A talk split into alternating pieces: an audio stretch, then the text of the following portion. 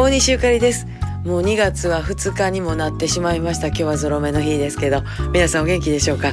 私は元気にやっております、えー、タクタクに向かってきました。この関西実家大阪への旅。あのもうそうですね。11月からですから12日。にやか約3ヶ月でしょうか。なんかこう短いような長かったような、えー、非常にあの長い冬休みそしてあの大きな宿題そして大きな課題に向かって、えー、いろいろチャレンジさせていただきました。本当に周りの皆様家族には感謝でございます。